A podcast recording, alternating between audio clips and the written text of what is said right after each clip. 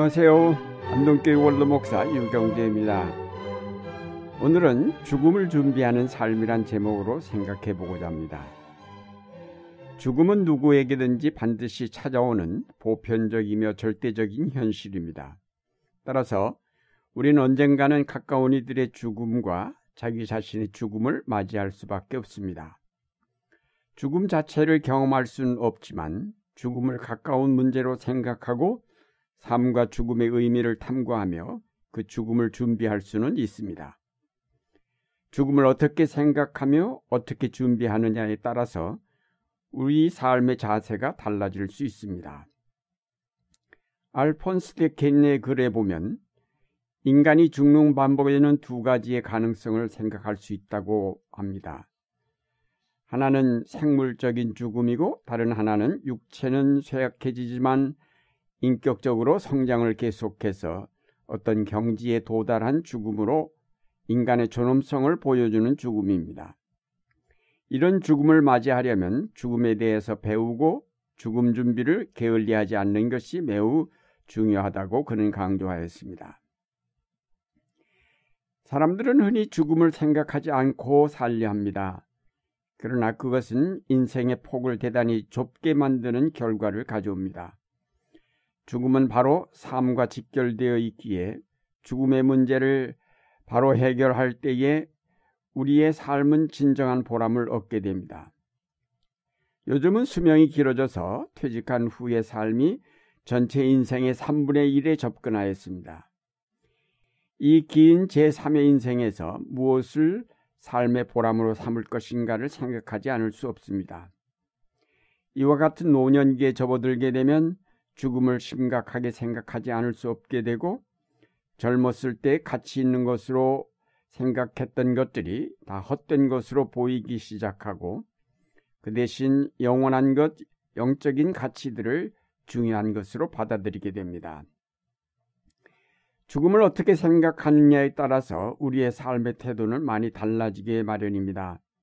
죽음을 우리의 삶의 끝이라고 생각한다면 그의 삶은 지극히 제한적이고 짧아질 수밖에 없습니다. 인간의 삶을 이 땅에서의 삶에만 국한시키는 사람과 영혼까지 함께 생각하는 사람의 삶은 엄청난 차이가 있습니다. 우리가 예수를 믿고 구원받기 이전에는 이 땅에서의 짧은 삶밖에는 생각할 수 없었습니다. 그러나 그리스도께서 우리 죄의 문제를 해결하심으로 우리는 죽음 너머에 있는 새로운 삶에 대해 알게 되었습니다.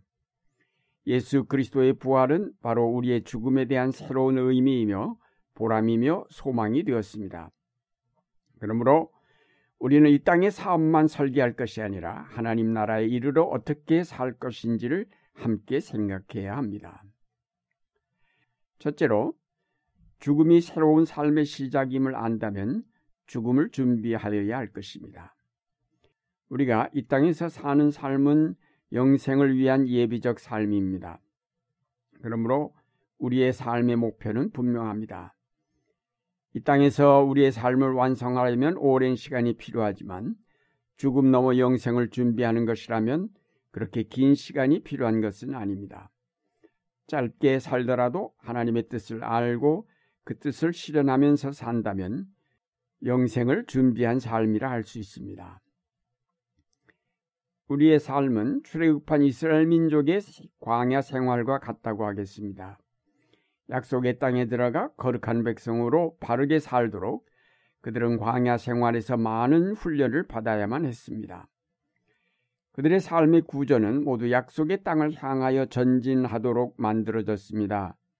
즉 모두가 장막을 거처로 삼아서 언제든지 접어가지고 나아가도록 되어 있었습니다. 우리의 삶도 나그네와 같이 항상 본향을 바라보며 준비해야 할 것입니다. 하나님의 나라에 들어가서 그 백성으로 부끄러움 없이 살 수 있도록 준비를 갖추는 것이 중요합니다.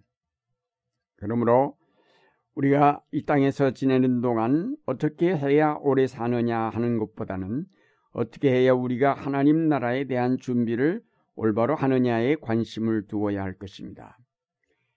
이런 준비만 제대로 된다면 죽음은 더 이상 두려움의 대상이 아닌 새로운 삶으로의 도약으로 생각하면서 조용히 맞이하게 될 것입니다. 사도 바울은 자신 있게 고백하였습니다. 내가 선한 싸움을 싸우고 나의 달려갈 길을 마치고 믿음을 지켰으니 이제 후로는 나를 위하여 의의 멸관이 예비되었으므로 주 곧 의로우신 재판장이 그날에 내게 주실 것이라. 바울은 그의 모든 삶을 바로 하나님 나라를 위한 삶으로 바쳤기에 이제 조금도 죽음을 두려워하지 않고 오히려 기다렸습니다. 그는 오히려 죽는 것도 유익하다고 하였습니다. 또 로마서에서는 우리가 살아도 주를 위하여 살고 죽어도 주를 위하여 죽나니 그러므로 사나 죽으나 우리가 주의 것이라고 하므로 죽음이나 삶이 같은 선상에 있다고 하였습니다. 이제 우리도 사도 바울처럼 죽음과 삶을 구별하지 않고 오직 하나님의 영광과 그의 나라를 위한 삶으로 일관할 때 죽음은 우리에게 오히려 유익한 것이 될 수 있습니다. 죽음에 대한 준비는 죽음 그 자체에 대한 준비라기보다는 죽음 이후에 대한 준비라는 사실을 알게 됩니다. 따라서 둘째로 우리가 생각할 것은 죽음은 성장의 멈춤이 아니라 성장의 다음 단계라는 사실입니다. 대학교 입시가 고등학교 생활의 끝임과 동시에 대학으로의 진학이며 계속적으로 그 삶이 성장하는 것을 뜻합니다. 마찬가지로 죽음은 이 땅의 삶을 종결하고 새로운 삶으로의 도약을 뜻합니다. 알폰스 데케는 영생을 끊임없는 자기 실현의 과정이라고 하였습니다. 하나님께서는 우리를 영생에 이르도록 무한한 잠재력을 가진 존재로 창조하셨지만 우리가 이 땅에 사는 동안에는 그중 지극히 일부분만 활용할 뿐입니다. 죄로 말미암아 그 잠재력이 제한되었기 때문입니다. 그러나 죽음을 거쳐 부활에 이르면 제한이 풀리면서 썩지 아니할 것, 영광스러운 것, 강한 것, 신령한 것으로 완성된 삶의 모습으로 변화될 것입니다.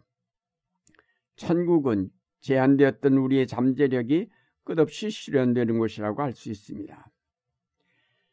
바울은 우리의 겉사람은 낡아지지만 속사람은 날로 새로워진다고 하였습니다.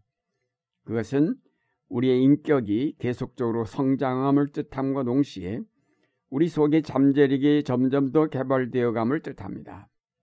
우리의 잠재력이 이 땅에서 충분히 개발되지 못하는 것은 죄 때문이었는데 이제 죽음을 통하여 죄의 구성력이 사라질 때에 우리는 그 능력을 100% 발휘하게 될 것입니다.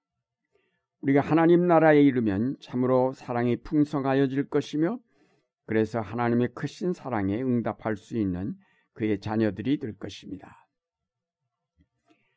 사랑하는 여러분, 예수 그리스도께서 죽음을 정복하고 부활하심으로 잠든 자들의 첫 열매가 되셨습니다.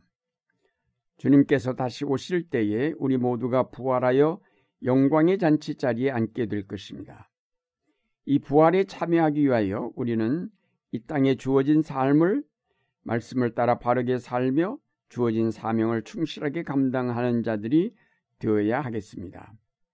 이것이 바로 죽음을 준비하는 생활이며 두려움 없이 죽음을 맞이할 수 있는 삶입니다. 우리는 죽음의 때를 생각하며 후회 없는 삶을 이루도록 준비하여야 하겠습니다. 언제나 나그네와 같은 심정으로 살아야 하겠습니다.